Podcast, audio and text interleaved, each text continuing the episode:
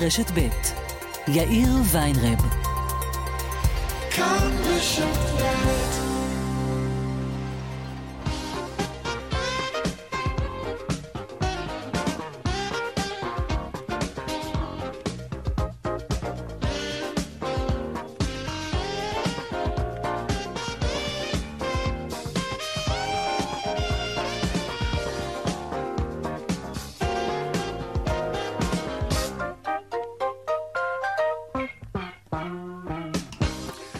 ארבע וכמעט חמש דקות, כאן צבע הכסף ברשת ב', יום שלישי, שלום רב לכם, העורך רונן פולק, בהפקה אורנה ברוכמן, טכנאי השידור שלנו היום הוא אילן אזולאי. הדועל של צבע הכסף הוא כסף, כרוכית, כאן.org.il. אני יאיר ויינרב, מעכשיו עד חמש, אנחנו מיד מתחילים.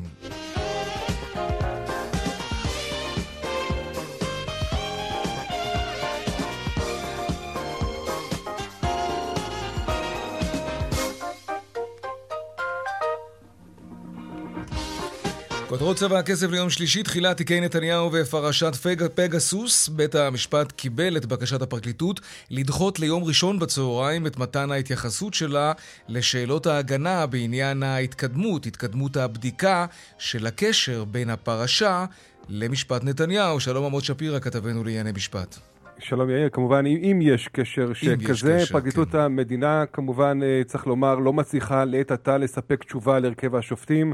עד היום בצהריים, כך אה, ביקשו השופטים, זה לא מצליח, ולכן מיוזמתה היא מבקשת לבטל את הדיון מחר, ובית המשפט אכן נענה ומבטל את הדיון. המאשימה, כלומר הפרקל... הפרקליטות, אמורה הייתה להשיב לבקשות של הסנגורים ולהסביר האם היה שימוש לא חוקי בתוכנה כזו או אחרת בנוגע לעדים במשפט האלפים, ובהם עד המדינה שלמה פילבר, אבל אומרת המאשימה שהמשטרה עושה בדיקה מקיפה בנושא הזה, והיא זקוקה לעוד ארבעה ימים למתן ממצאים, ולכן היא תוכל לעדכן את בית המשפט רק ביום ראשון, וכאמור, בית המשפט נענה לבקשת הדחייה הזו, וקובע כי עד יום ראשון בשעה שתיים אחר הצהריים על המאשימה למסור את התייחסותה. תודה רבה לך, אמוץ. בבקשה. משבר הטיסות בין ישראל לדובאי. לבקשת ישראל, הטיסות בין ישראל לדובאי יימשכו לפחות עד סוף החודש במתכונת הנוכחית. שלום שרון עידן, כתבנו לענייני תעופה ותיירות.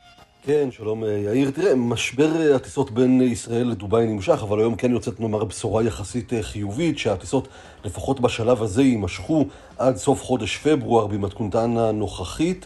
וזה בעצם לבקשת ישראל, ולפיכך המשא ומתן בין הצדדים יימשך עד סוף חודש פברואר. גם ראש אגף האבטחה בשב"כ נמצא עכשיו באיחוד האמירויות בניסיון לפתור את המחלוקת סביב האבטחה של חברות התעופה הישראליות. תראה, מדובר בעיקר על מחלוקת שקשורה בדרישות של השב"כ לאפשר למאבטחים שמועסקים בדובאי סוג של נאמר של גישה מלאה לכל שטחי הנמל, בעיקר ב...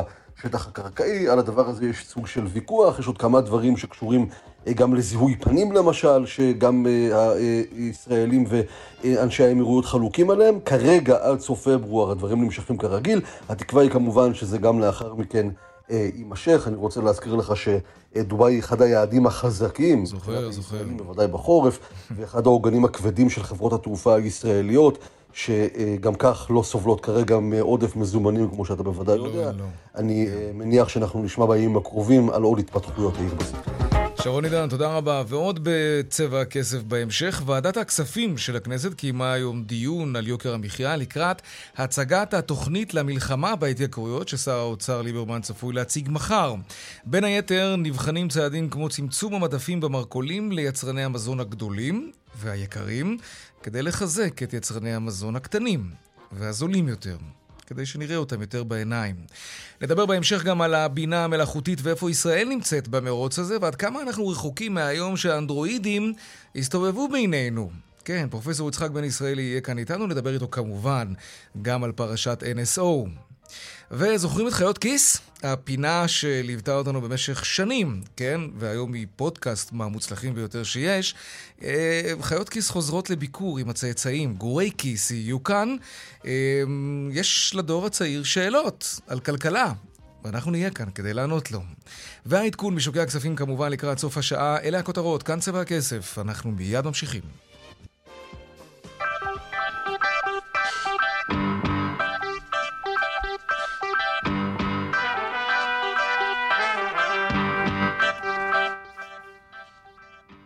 טוב, עוד uh, לפני הכלכלה, כוח של צה"ל, ימ"מ ושב"כ חיסל בקסבה של שכם את המחבלים שעשו בשבועיים האחרונים ארבעה פיגועי ירי באזור הזה נגד חיילים ואזרחים. כרמלה מנשה, פרשניתנו לענייני צבא, שלום. שלום, כן, מדובר בפצצה מתקתקת, כך אה, מגדירים גורמי הביטחון את החוליה שתכננה פיגועים נוספים ואפילו פיגוע נוסף, אה, ירי נוסף. עוד בקרוב מדובר במצוד ממושך של כוחות הביטחון שהגיע לסיומו לאחר שלוחמי הימ"מ הגיעו בשני כלי רכב אזרחיים, חסמו את מכונית המחבלים, פתחו עליה באש כבדה. המחבלים נתפסו uh, עם רובי M16 טעונים. נהג מונית ישראלי שנכנס לשכם הותקף, הצליח לברוח. חוליית הטרור חוסלה בידי לוחמי החמ... הימ"מ. היא הייתה אחראית לכמה פיגועי ירי לעבר יישובים וכלי רכב צבאיים. בשומרון ותכננה כאמור פיגועים אה, נוספים.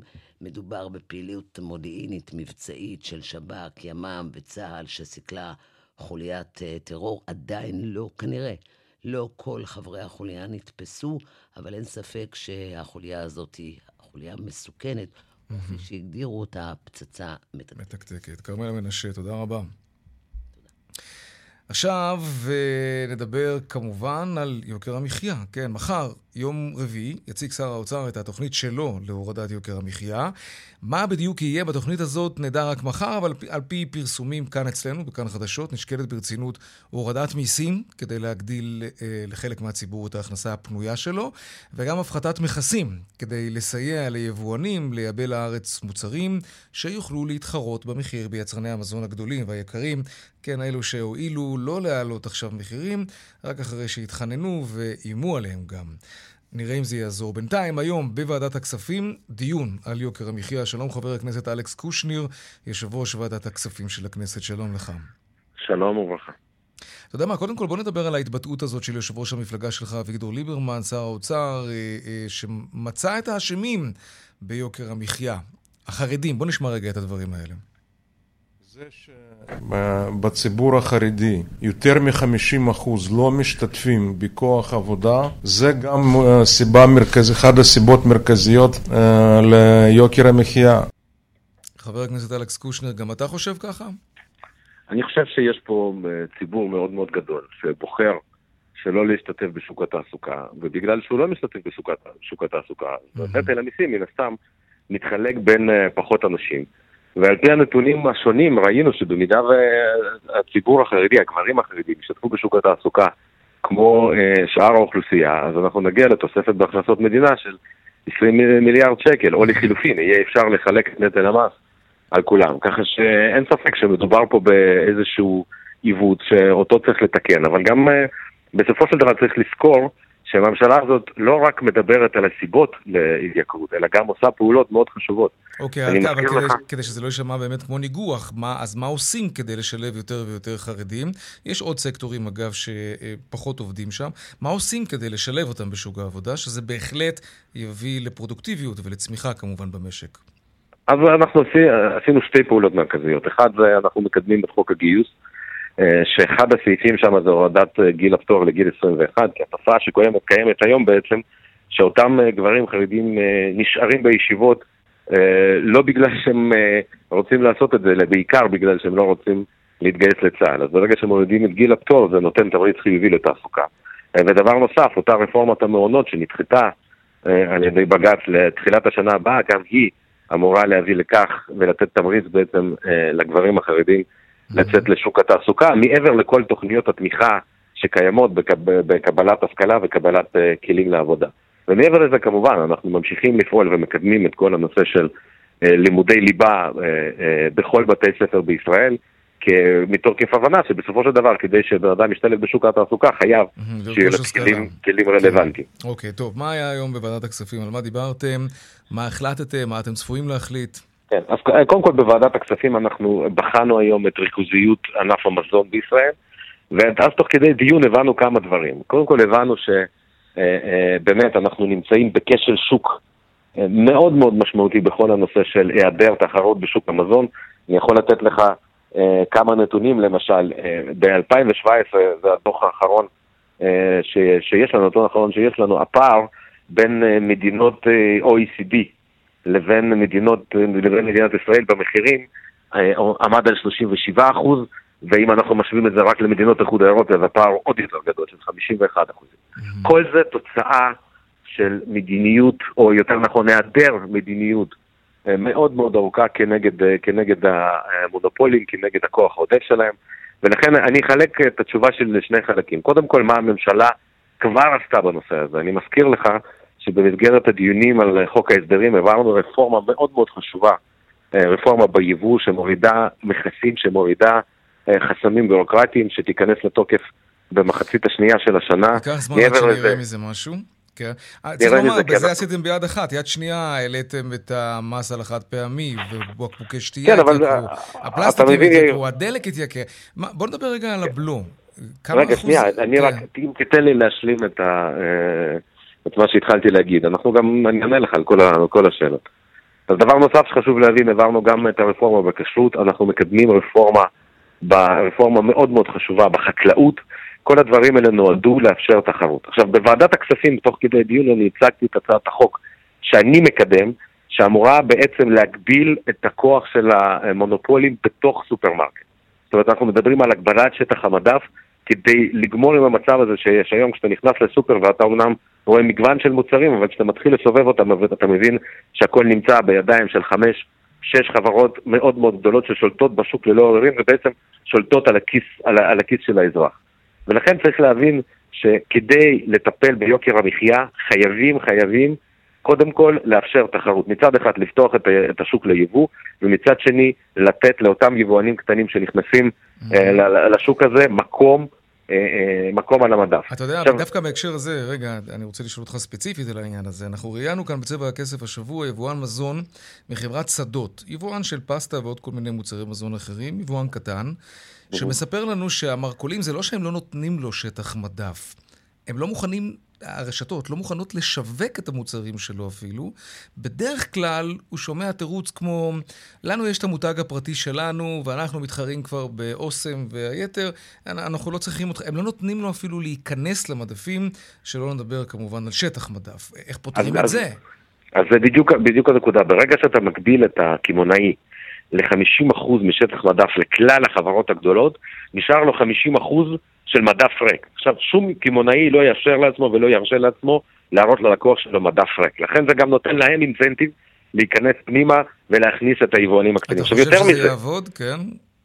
אני, אני חושב שזה ייתן תמריץ מאוד מאוד חיובי לספקים הקטנים או יותר נכון לקמעונאים, לקלוט את הספקים הקטנים. עוד דבר... זה רעיון מעניין. כמה זמן ייקח להעביר חקיקה כזאת שתחייב את שופרסל ורמי לוי, בינות ביטן וויקטור ואת כל אלה, כן, פחות להבליט את אוסם, תנובה, שטראוס וכולי, אלא לתת יותר ליצרנים ויבואנים קטנים. תוך כמה זמן אנחנו יכולים לראות את זה?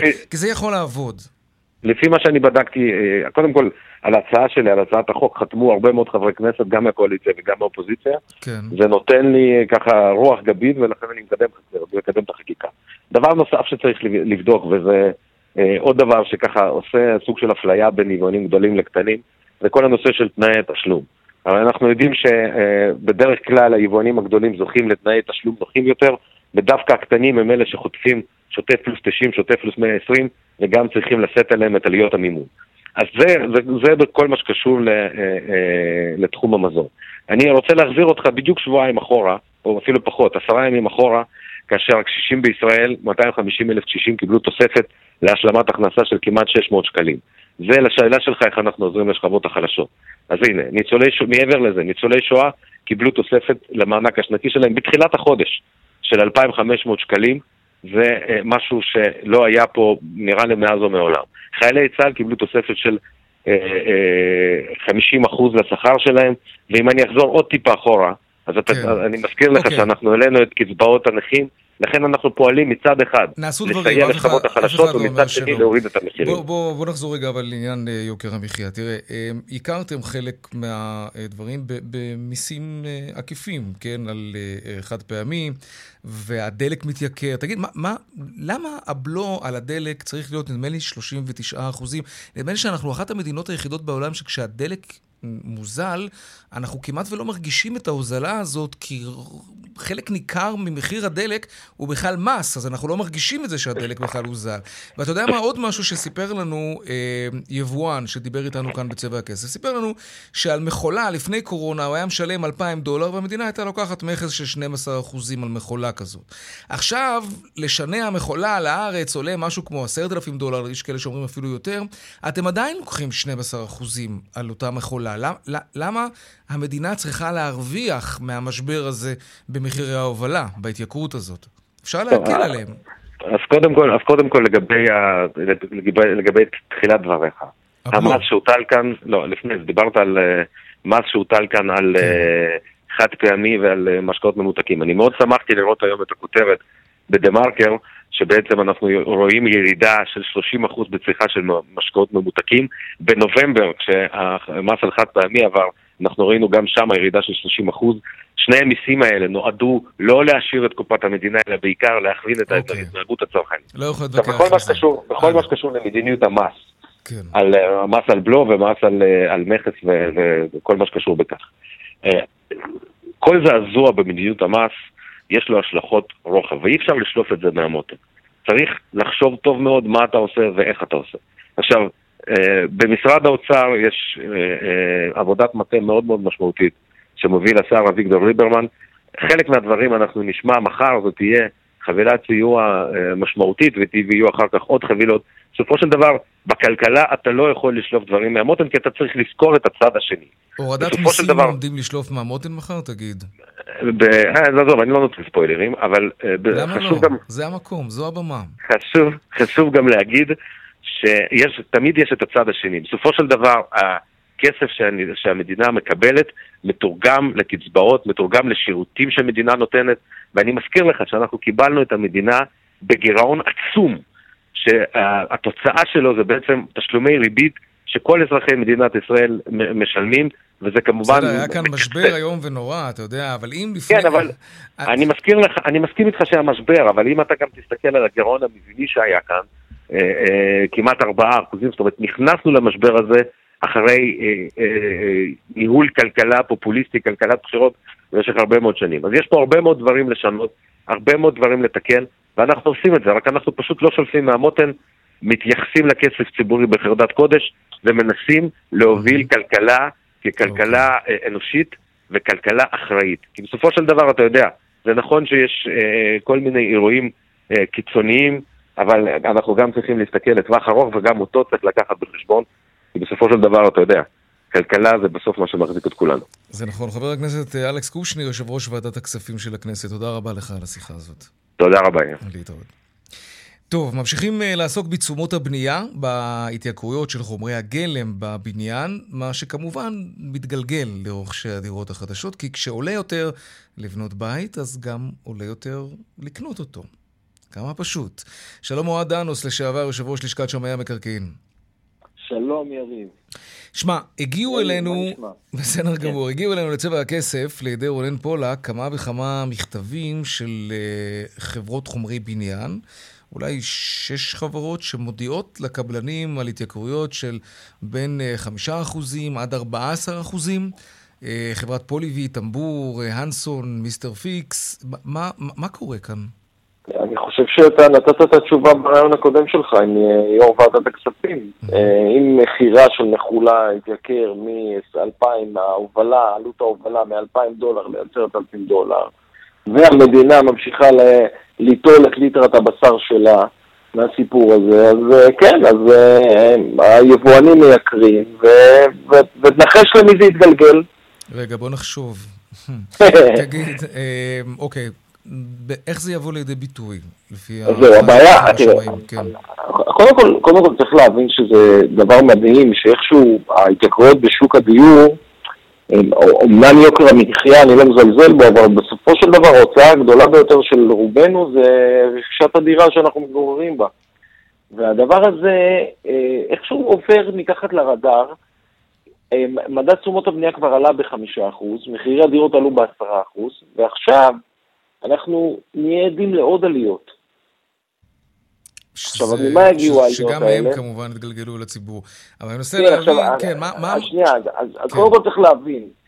כל מי שקנה דירה, דירה חדשה, והוא צמוד למדד תשומות הבנייה, אז אם מדד תשומות הבנייה ימשיך לעלות כתוצאה מהעלאות המחירים האלה... אז אנשים ישלמו יותר. אז הם ישלמו יותר אוטומטית, בכמה זה יוצא לא- היום?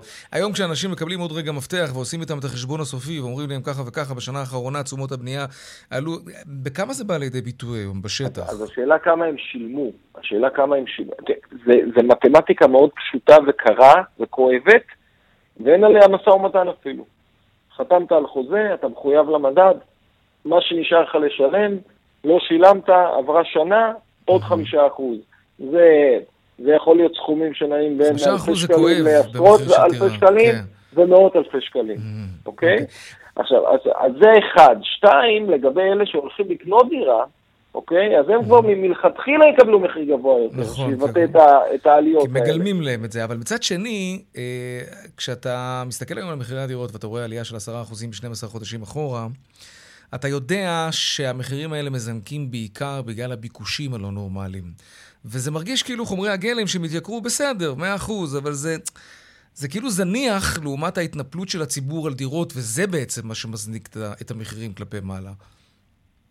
זה נכון, ועדיין צריך לזכור, קודם כל המדד הזה הוא משקף גם מכירות של דירות יד שנייה, ובהם יש באמת את הספקולציה הזאת שאתה מדבר עליה, ש, שמעלים מחירים כי אפשר. אמ, לגבי החלק השני, אני מניח שזה משחק באופן שונה במקומות שונים, מאחר ולא בכל מקום אפשר להעמיס הכל ולגלגל הכל לפתחו של, ה, של הקונה. אז, אז מן הסתם יש פה איזושה, איזושהי מערכת של איזונים, אבל בסופו של דבר כולם משלמים יותר, צריך להבין, המחיר הרי שהוא מתקבע הוא מתקבע, בדרך כלל הוא לא חוזר אחורנית. זה לא כמו מחירי הדלק שלפעמים אפשר להתקין אותם גם אחורנית. כאן, מה, ש, מה שהתרגלו לשלם זה מה שימשיכו לשלם, לא יהיה על זה משא ומתן, וכל עוד הביקוש לדירות יימשך, הוא גם, הוא גם ישמר את המחירים הגבוהים. אוקיי. האלה. תגיד, זה משנה, איפה, זה משנה איפה הדירה נמצאת? אה, יש פה איזשהו פרמטר גיאוגרפי? בהחלט, בהחלט. כן? צריך להבין שגם כאן העניים יותר, אה, אה, הם משלמים יותר. בפריפריה זה יבוא ליותר, לידי יותר ביטוי, אבל למה בעצם? כי, כי בדרך כלל עלויות שינוע הן יותר יקרות לפריפריה, mm. הם, אה, הכמויות של הבנייה הן נמוכות יותר ולכן גם המחיר אה, פר, פר כמות עולה, כל הדברים האלה משפיעים. Mm. בהחלט בפריפריה משלמים יותר על, ה, על כל ההתייקרויות האלה, וזה חבל, כי דווקא שם אנחנו יודעים שמדובר במעמדות סוציו-אקונומיים נמוכים יותר, ש, שקשה להם יותר, האומץ של הדירה, העול של הדירה הוא גדול עליהם יותר. טוב, תגיד, בראייה כללית יותר, אתה רואה איזשהו שינוי במדיניות הממשלה בתחום הנדל"ן, משהו שאמור אולי קצת לבלום את עליות המחירים שראינו בשנה האחרונה? אז, אז הייתה תוכנית אה, נדל"נית מאוד מאוד גדולה ומקיפה, אני חושב שמרבית הסעיפים בה טרם הומשו, אה, חלקם כרוכים בשינויי חקיקה, חלקם כרוכים ברגולציות כאלה. מהו ה-game changer בעיניך? כרגע, פה, קודם כל אני לא בטוח שהתוכנית הזאת תעזור, כי אם היא תיפרס על, על זמן, אז מן הסתם כל העוצמה שלה תתמסמס. Mm-hmm. אז, אז אני לא רואה, ולא ראיתי בתוכנית עצמה איזשהו Game Changer. ברור שאם מחר בבוקר אפשר היה לבצע את כל הצעדים במכה אחת, בתוך יומיים, אז הכל היה מסתדר. אבל אנחנו ממש לא שם. אנחנו רואים שאנחנו שלושה חודשים בערך אחרי שהתוכנית הזאת יצאה לדרך, אה, מרבית הסעיפים בטרם הומשו.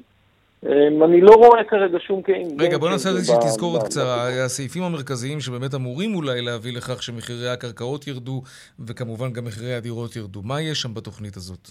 היה בה עניין של הגדלת היצע הדירות, הגדלת כמות המכרזים, קביעת יעדים ממשלתיים למכירה אה, גדולה יותר, עוד כל מיני יוזמות שהן קטנות יותר, אולי להציף כמובן. כן. אני אתן לך סתם דוגמה. כן. ה-Airbnb, לא שזה היה משנה משהו, אבל אמרו שיצמצמו את, ה, את השימוש ב-Airbnb או שיאסרו על אותו בערים מרכזיות. לגרום לאותם בעלי לא בתים אה, להוציא את הדירות האלה למכירה ואז להציף כן, את השוק. כן, וזה לא קורה בכלל. זה לא קורה? לא. מישהו עושה משהו בעניין הזה? כלום. טוב, זה עניין של אכיפה, לא? זה עניין של חקיקה לפני אכיפה, אתה יודע, וזה בסופו של דבר לא יכולים להגיד לך מה לעשות בנכס שלך, אתה... יכולים להגביל אותך, עירייה, אה, עירייה כן, את זה לא ידעתי. אין, אין כבר את החקיקה המתאימה כדי למנוע מאנשים שלא יכולים עוד לעסוק ב-Airbnb לעסוק בזה? לא. Mm. אין, עוד, אין עוד חקיקה כזו, אני גם לא חושב שחקיקה כזו תעבור את מבחן בג"ץ. אולי בגלל זה הם נזהרים מלנסות ולממש אותה בכלל. Mm. טוב. לא ששוב, אנחנו נצטרדנו לעניין ה-Airbnb, אבל זה, אתה יודע, זה תסמין למחלה הרבה יותר קשה שאנחנו סובלים ממנה. זה בטוח. אוהד אנוס, לשעבר יושב ראש לשכת אה, שמאי המקרקעין, תודה רבה לך על השיחה הזאת. תודה, תודה. להתראות ערב טוב. טוב, דיווחי תנועה עכשיו. אז ככה, בדרך החוף לכיוון צפון יש עומס מגעש עד מחלף נתניה ומחבצלת עד מכמורת. בדרך שש צפון העמוס מנשרים עד בן שמן ומקסם עד אייל ודרומה ממחלף סורק לכיוון מחלף קריית גת בגלל עבודות בכביש שם. Mm. עדכוני תנועה נוספים בכאן מוקד התנועה, כוכבי 9550, בטלמסר שלנו וגם באתר שלנו, אתר התאגיד, אתר כאן. הפסקת פרסומות קצרה, ומיד אנחנו חוזרים עם עוד צבע הכסף. וכאן גם צבע הכסף, 4 ועוד 33 דקות. עכשיו נדבר על בינה מלאכותית. היא חלק מהחיים שלנו כבר הרבה שנים, אבל מבחינה טכנולוגית יש איזושהי קפיצה מאוד דרמטית בשנים האחרונות דווקא, והתחום הזה מסומן כמה שישנה מן הקצה אל הקצה את אורח החיים של כולנו. מדינה שלא תשקיע בתחום הזה תישאר מאחור, זה די ברור. שלום פרופסור יצחק בן ישראל, יושב ראש שבוע ה-AI וראש המרכז למחקר סייבר באוניברסיטת תל אביב. שלום לך. שלום לכם. איפה ישראל ממוקמת מבחינה טכנולוגית בתחום הזה של הבינה המלאכותית? אנחנו בחזית, כמו שאפשר לצפות מ start-up nation? אנחנו בחזית, אבל לא מספיק טוב. מה זה אומר? אני אסביר. יש, כשאתה אומר ממוקמת, אתה יכול לשאול ברמה המדעית, ברמה הטכנולוגית, mm-hmm.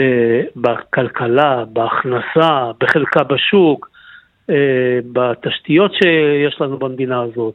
יש המון אה, פרמטרים שלפיהם אתה יכול אה, למקם מדינה. אם עושים איזשהו מודל של הפרמטרים האלה, יש כאלה שמפרסמים אינדקסים, בדרך כלל שמים בקבוצה הראשונה בעולם שתי מדינות, זה, הראשונה זה ארה"ב וסין אחריה, mm-hmm.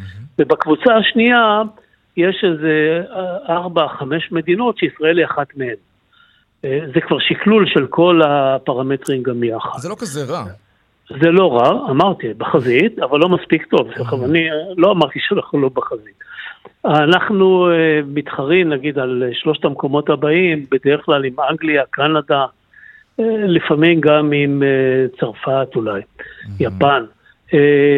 למה זה לא מספיק טוב? מכיוון שאנחנו, אנחנו, התוכנית צבע הכסף, אחד הדברים שהם... אנחנו חש, חשוב שנשים אליהם לב פה במדינה, זה לא רק אה, באיזה מקום אנחנו בעולם, זה לא אולימפיאדה כאן, אלא גם מה זה בסוף נותן לנו. Mm-hmm. ה-AI יכול לתת לנו אה, ערך בשני, שלושה תחומים שונים, נגיד, אחד נשים אותו רגע בצד, זה הביטחון, אני תכף אחזור עליו שנייה, השני זה הכלכלה, המשק, רמת החיים, כל הדברים מהסוג הזה, והשלישי כמובן זה כל מיני אה, שירותים שאפשר לקבל ולעשות את החיים פה טובים יותר, נעימים יותר, בבריאות, יותר. כן. בבריאות, בהקטנת העומסים בתחבורה וכיוצא בזה. דווקא בשני הדברים האחרונים, הכלכלה והשיפור מערכי הבריאות, החקלאות, התחבורה וכיוצא בזה, אנחנו מסתרחים מאחור קצת. אנחנו לא מצטיינים. אנחנו לא במקומות האחרונים בעולם, כן? אנחנו עדיין, ב, אמרתי לך, במובלות בעולם, אבל אנחנו מחכים, יש אה, תוכנית שהוגשה לממשלה לפי בקשת ראש הממשלה הקודם, עוד איזה שנתיים לפני שהוא סיים את תפקידו, ובגלל כל הבלגן הפוליטי שקרה לנו כאן, אף אחד לא התפנה לדון בה. Mm-hmm. אנחנו מחכים אה, אחרי שיחה עם ראש הממשלה הנוכחי, בנט. להעלאתה לשולחן הממשלה, ואנחנו מאוד מקווים שתותנה תוכנית שתשים אותנו גבוה גם בצד הכלכלי, כלומר, כמו, ש... כן. כמו שעשינו בסייבר. כלומר, הטמעה של בינה מלאכותית יכולה לגרום לנו לעמוד פחות, הטמעה אה, לאומית, כן, עם השקעה ומשאבים, יכולה לגרום לנו לעמוד פחות בפקקים, היא תהפוך אותנו גם ליותר בריאים, ואולי גם נחיה יותר, ובכלל איכות החיים שלנו תהיה יותר גבוהה. והיא תהווה מקור הכנסה. אוקיי. גבוה למדינת ישראל, כמו, אני לא יודע אם אתה יודע, נגיד בסייבר אנחנו היום במכירות משהו כמו עשרה אחוז מהשוק העולמי. נכון. אם נגיע למספר הזה ב-AI, כן. השוק העולמי הוא גדול. פי כמה וכמה, אתה אומר אבל זה... יותר מעשר, אוקיי, אתה אומר שזה... זה, זה באמת יכול להיות יופי של מקור הכנסה, כי גם ההייטק הוא באמת הקטר של המשק וכולי, אבל... נכון. הרבה אנשים חוששים מהרובוטיקה, מהאוטומציה, מהבינה המלאכותית, נכון. כי זה בא, אין מה לעשות, כמו מהפכות תעשייתיות אחרות, זה בא על חשבון ה-human בסופו של דבר.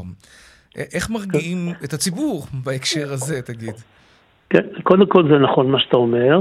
א', גם החשש בחלקו מוצדק. כן, טכנולוגיה מודרנית יש בה גם סכנות. Mm-hmm. ראה דוגמה כל סיפורי הסייבר והחדירה לפרטיות שאנחנו דנים בהם בימים אלה, כן? כן. טכנולוגיה היא נשק, היא חרף יפיות.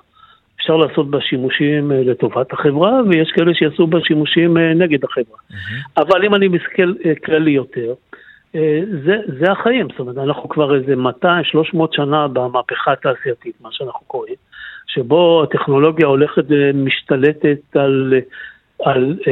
על אורח החיים שלנו. אורח החיים שלנו, כן. וכל מה שפעם היו, כן, נגיד, מכוניות, שנראה לנו שכולנו, אתה ואני, נולדנו לעולם עם מכוניות, זה עניין של מאה שנה בערך. Mm-hmm. פעם היו הרבה מאוד עגלונים, נכון. שפרנסתם בטלה מן העולם, נעלמה, כי, כי זה ועדיין החשש, אולי אתם לא, הציבור אולי לא יודע, אבל כשהכניסו מכוניות פעם ראשונה לניו יורק, לפני כמאה שנה. הסוסים נבהלו. לא, הסוסים, המכוניות החליפו את הסוסים. נכון. אבל היה חוק, היה חוק, כן. שלפני הרכב צריך ללכת בן אדם עם פעמון ובלילה עם, אה, עם כן. גוזניק כזה, עם מנורה, להזהיר את האזרחים שעכשיו מגיע סוס חסר שליטה. נכון. כן, לא... כן. אז, אז זה חלק... גם היו מכוניות שהיו שמים להם פסל של סוס בהתחלה כדי כן. למנוע בהלה בקרב הסוסים, כי כשהסוסים היו רואים את המרכבות האלה, הם נורא נבהלו, זה, זה, זה, זה, זה סיפור מדהים. תגיד, שאלה קצת ילדותית, אה, אולי בעצם לא, אבל אה, רובוטים דמויי אדם, אנדרואידים אמיתיים כן. כאלו, אה, כמו שאנחנו, אתה יודע, רואים כן. בסרטים בדרך כלל, עד כמה... הדבר הזה רחוק. זה, זה עדיין, אני אגיד ככה, לעשות אה, בובה שדומה לבן אדם אפשר לעשות היום בבוקר. אתה שואל אותי דמוי אדם, אתה מתכוון גם כן. שהם יהיו אינטליגנטים כמוהו, יוכלו לדבר איתנו, בלי שנרגיש שאנחנו מדברים עם אה, מכונה. זה עדיין רחוק. זאת אומרת, בכל תחום, זה בהישג יד אבל? תגיד, כלומר, כן, כן? אני רוצה להסביר. כל תחום שתגיד לי, נגיד רובוטים שיעשו עבודה של... אה, ניקח דברים שדרושה בהם אינטליגנציה ורגש אנושי, mm-hmm. כמו שיפוט, אפשר לעשות. רובי, רובוטים שיעשו עבודה של נהיגה, זה המכונית האוטונומית, אפשר לעשות, כבר יש. רובוטים ש... תן לי תחום, תחום, תחום, אנחנו יודעים היום, הטכנולוגיה מאפשרת לנו לעשות מכונות, דהיינו מחשבים, mm-hmm. שיעבדו יותר טוב מבני אדם, מרוב בני אדם. אבל אם אתה רוצה ייצור אה, גנרי כזה, רב-תחומי, כן. שרגע אחד הוא קורא שירה, וברגע שני הוא עושה שיפוט, ובשלישי הוא משחק כדורגל. לכל תחום לחוד אני אביא איזה רובוט שינצח אותו, אחד גנרי הנחות. אבל ביחד זה לא, לא בקדנציה שלנו כנראה. אה, קדנציה, אני לא יודע, אבל זה עוד רחוק. לא צריך, לא צריך אה, לקחת את זה אולי באמת יותר מדי רחוק, אבל אה, בוא נדבר טיפה על אתיקה לסיום, כי הקולנוע והספרות, אה, להם שום דבר לא מפריע לדמיין כמובן, אבל כן סרטים שעוסקים בבינה מלאכותית, מעלים הרבה מאוד תהיות אתיות והתנגשות אחר כך בין, בין החברה האנושית לבין החברה הטכנולוגית. איפה כן. זה נמצא? מישהו חושב על זה כבר היום? כי זה נכון שהטכנולוגיה תמיד מקדימה את האתיקה, והאתיקה צריכה להתאים את עצמה לטכנולוגיה אחר כך, אבל כן. חושבים על זה כבר היום מראש? א', א', חושב על זה היום, אני תכף אני אגיד לך ממתי היום התחיל, שאני אומר כן. היום, אבל אני אשמור את זה רגע לסוף. אה, קודם כל זה חשש מוצדק, כמו שאמרתי קודם, כן? ראה דוגמה על טכנולוגיית הסייבר. כן? כל דבר חדש כזה טכנולוגית, צריך לקבוע גם את כללי השימוש בו, במיוחד כשמדובר ב-AI, מדובר במכונות אינטליגנטיות, זה לא מחשבים רגילים שאתה כותב להם תוכנה והם עושים רק את מה שהכנסת להם בתוכנה. Mm-hmm. אלא הם, מהניסיון שהם צוברים. מהעיבוד נתונים יודעים כבר ממש ל... הם, כן. הם משנים את האלגוריתמים הפנימיים שלהם. מכונה לומדת, כן, כל הרעיון זה למידת מכונה. ולכן מאוד קשה לתת להם איזשהו רישיון, זה כמו שאתה לא יכול לתת רישיון לילדים שלך, כן, אתה לא יכול לתת איזה רישיון שמבטיח שהילדים שלך אף פעם לא יעשו משהו לא טוב, כן, mm-hmm. כי זו מכונה אינטליגנטית, היא נכון. חושבת. ככל שהמכונות האלה יהיו דומות יותר לבני אדם, יהיה לנו בעיות אתיות mm-hmm. שהן אה, בלתי נשלטות גם היום על ידי בני אדם, כן, בני אדם כידוע לך, עושים את כל סוגי הפשעים שאתה יכול, רק יכול לעלות על הדעת. חד משמעית. כן, זה, כן, ובשביל להרוויח כסף, בשביל לעשות זה, בשביל לעשות זה. אז כל החששות האלה הם לא סתם בלתי מוזדקים. חלק גדול מהעבודה שאנחנו עשינו, אני בעמיתי אה, פרופסור מתניה, אה, התמנינו על ידי ראש הממשלה של אז, אה, נתניהו, ב-2018, להגיש תוכנית לאומית לממשלה איך הופכים את ישראל לאחד מחמשת המדינות המובילות בעולם בתחומים שדיברנו עליהם קודם, כולל כלכלה ורווחת הציבור. חלק גדול אה, מהעבודה שעשינו, ופרסמנו את הדוח לפני שנה בערך, הוא איך עושים את ה... איך, איך מתגברים גם על בעיות האתיות. כן, והרגולציה שקשורה בזה, כמו אתה אומר בצדק, היא קצת מפגרת אחרי הטכנולוגיה, כן, כן. אבל, אבל היא אסור לה לפגר יותר מדי, כן, אחרת אנחנו עלולים להתקל בבעיות שלא רצינו להתקל בהן. אז גם זה חלק כן. מהעניין, רק מתי התחיל העניין הזה? אני אגיד לך, זה דבר מצחיק מה שאני אגיד לך, וזה ככה. הרי כל העניין הזה הוא התפתחות של המדע והטכנולוגיה. כן, וככל שאנחנו יודעים יותר, אנחנו עושים אה, אה, אה, דברים שמקודם לא יכולנו לעשות. Mm-hmm. ואם אתה שואל אותי מתי פעם ראשונה הבנו את זה, תפתח בבקשה את התנ"ך, פרק א', ספר א', בראשית, פרק א', ותראה שכל הצרות התחילו מאכילה מעץ הדת. מעץ הדת, כן. נכון? זה, mm-hmm. זה אותו רעיון. אמנם כמובן אז לא חשבו על מחשבים ורובוטים ואנדרואידים ובינה מלאכותית, אבל זה אותו סוג של דבר שמלווה אותנו משחר מרגע שירדנו מהעצים. זאת הייתה דוגמה מאלפת. פרופסור יצחק בן ישראל, יושב ראש שבוע ה-AI וראש המרכז למחקר סייבר באוניברסיטת תל אביב, תודה רבה לך על השיחה הזאת. תודה לכם. להתראות. טוב. אה, גם סוג של אה, בינה, נושא שאנחנו עוקבים אחריו באדיקות כאן בצבע הכסף, בשר, מעבד, בשר מעבדה. חברת אה, מיטק מנס ציונה תמיד אני מתרגש, גדלתי שם, הודיע היום משהו שיש, ש, שיש פה אולי בשורה, התקדמות של ממש בתחום. שלום, שלום ארי קאופמן, מנכ"ל מיטק. היי יאיר. אהלן, אז ככה, הצלחתם להביא להתמיינות של תאי גזע לסיבי שריר, עכשיו תסביר לנו את זה בעברית. בעברית, כן. אנחנו הצלחנו בעצם אה, לעבור עוד שלב מאוד משמעותי. ב- ביצירת מרקם שדומה בסוף למתח בשר בקר אמיתי. אותם uh, סיבים שכשאנחנו חותכים את הסטייק, אנחנו מרגישים כשאנחנו חותכים עסקים את הסטייק, הצלחנו בעצם לדמות mm-hmm. את אותה סיביות בנתח uh, בקר שאנחנו מדפיסים אצלנו בחברה.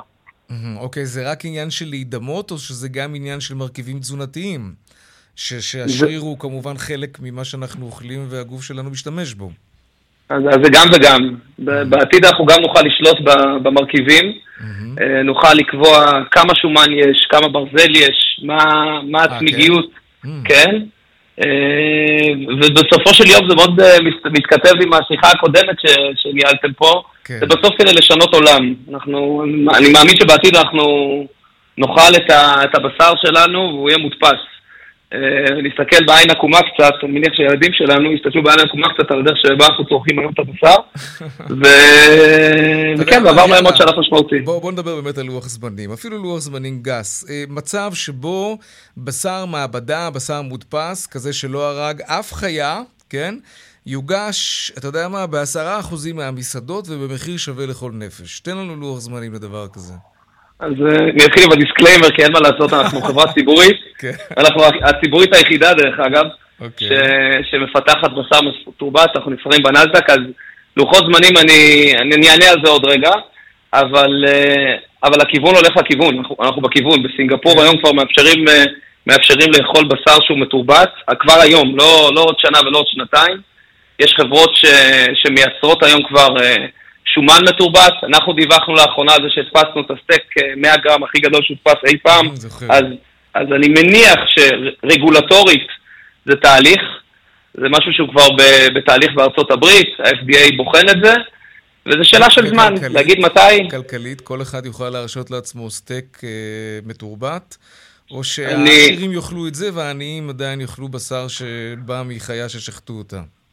אז, אז אני אהיה מאוד כן. בהתחלה העשירים יאכלו את זה, כמו שכש Beyond Meat אה, יצאו אז בזמנו עם ההמבורגר שלהם, אז מי שלא יודע, מכרו אותו בסכומי כן, עתק של, כן. של מאות דולרים באסיה. כן, נכון. כן, אוקיי. אבל זה התחיל במאוד יקר, ו... תגיד, וזה עניין של scale. איך... ככל שיהיה יותר, ככה זה יהיה המחיר. לצערי אין לנו הרבה זמן והנושא מרתק, אבל אני רוצה לשאול אותך לסיום, איך, איך הציבור הדתי-יהודי מקבל את העניין הזה? יש כבר פסק הלכה שמאפשר אכילה של בשר כזה? וגם איך מתקדם המשא ומתן עם הטבעונים, אם יש משא ומתן כזה?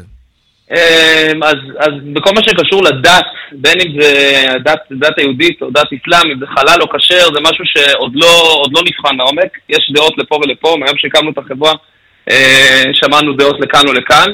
אה, בכל מה שקשור לטבעונות, יש לנו כל מיני סקרים פנימיים שאנחנו ערכנו, שרוב הטבעונים ישמחו לאכול בשר שלא נשחט. אה, יש כאלה שעדיין לא יאכלו שום דבר מהחי, הרוב המוחלט יעבור לאכול אה, בשר נקי. אז הנה, גם אנחנו הגענו בסופו של דבר לאתיקה, כמו הרעיון הקודם. תודה רבה לך, אריק קאופמן, מנכ"ל מיטק, בהצלחה. תודה רבה. להתראות. ביי.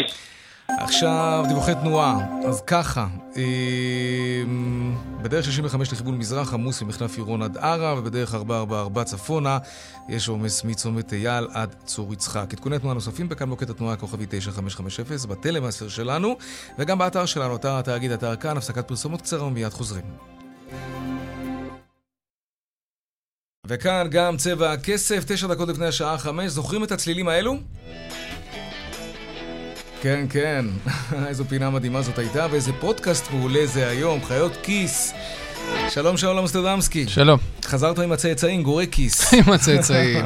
כן, אנחנו משיקים פודקאסט uh, כלכלי חדש לילדים, דרך כאן חינוכית, uh, ואנחנו קוראים לו גורי כיס. הוא יעלה uh, בכל אפליקציות הפודקאסטים החל ביום uh, חמישי, והקונספט מאוד מאוד פשוט, לא המצאנו אותו, סתם אנחנו נהנים מזה. ילדים שואלים שאלות כלכליות, הם עושים את זה מלא גם ככה, אנחנו מקליטים ועונים. שאלה שתפסה לך את האוזן במיוחד? אה, השאלה אה, שתפסה לי את האוזן במיוחד גם תהיה השאלה בפרק הראשון. כן. אה, עומר פיינולס, ילד בן 11, תכף 12, שאל, למה ההורים שלי לא מגלים לי כמה הם מרוויחים? ואני מת על זה, אתה מספר לילדים שלך כמה אתה משתכר? לא נעים לי להגיד לך, אבל אני זוכר שנשאלתי, אני לא זוכר מה עניתי. וואלה. כנראה שלא. כנראה שלא. למרות שאצלי אי אפשר לדעת, אתה יודע. כן? כי אם עכשיו תשאל אותי אם צריך או לא צריך, אני לא יודע מה לענות, אז תלוי מה חשבתי באותו רגע. יפה. אז זה mm. בדיוק יהיה בפרק, אנחנו ננסה לענות על השאלה. יש תשובה חד משמעית אגב? אה, יש כל מיני תשובות, יש כל אה, מיני תשובות. כל מיני לא- תשובות חד משמעיות. אנחנו לא רוצים שהילדים אה, ישבו את ההורים שלהם אחד עם השני לפי כמה שהם mm, משתכרים. עם חברים. בדיוק. ואז כל השכונה תדע כמה אתה משתכר. Mm, תעשו פרק על זה שאנשים בדרך כלל לא אומרים באמת כמה הם מרוויחים, תמיד נכון. מעלים למעלה עוד איזה 40 אחוז. יש בזה משהו. שלום סטודנסקי, בהצלחה. ימי חמישי תודה רבה. ימי חמישי, פודקאסט חדש, גורי כיס. Mm, כן, יפה. טוב, עכשיו אה, לעדכון משוקי הכספים.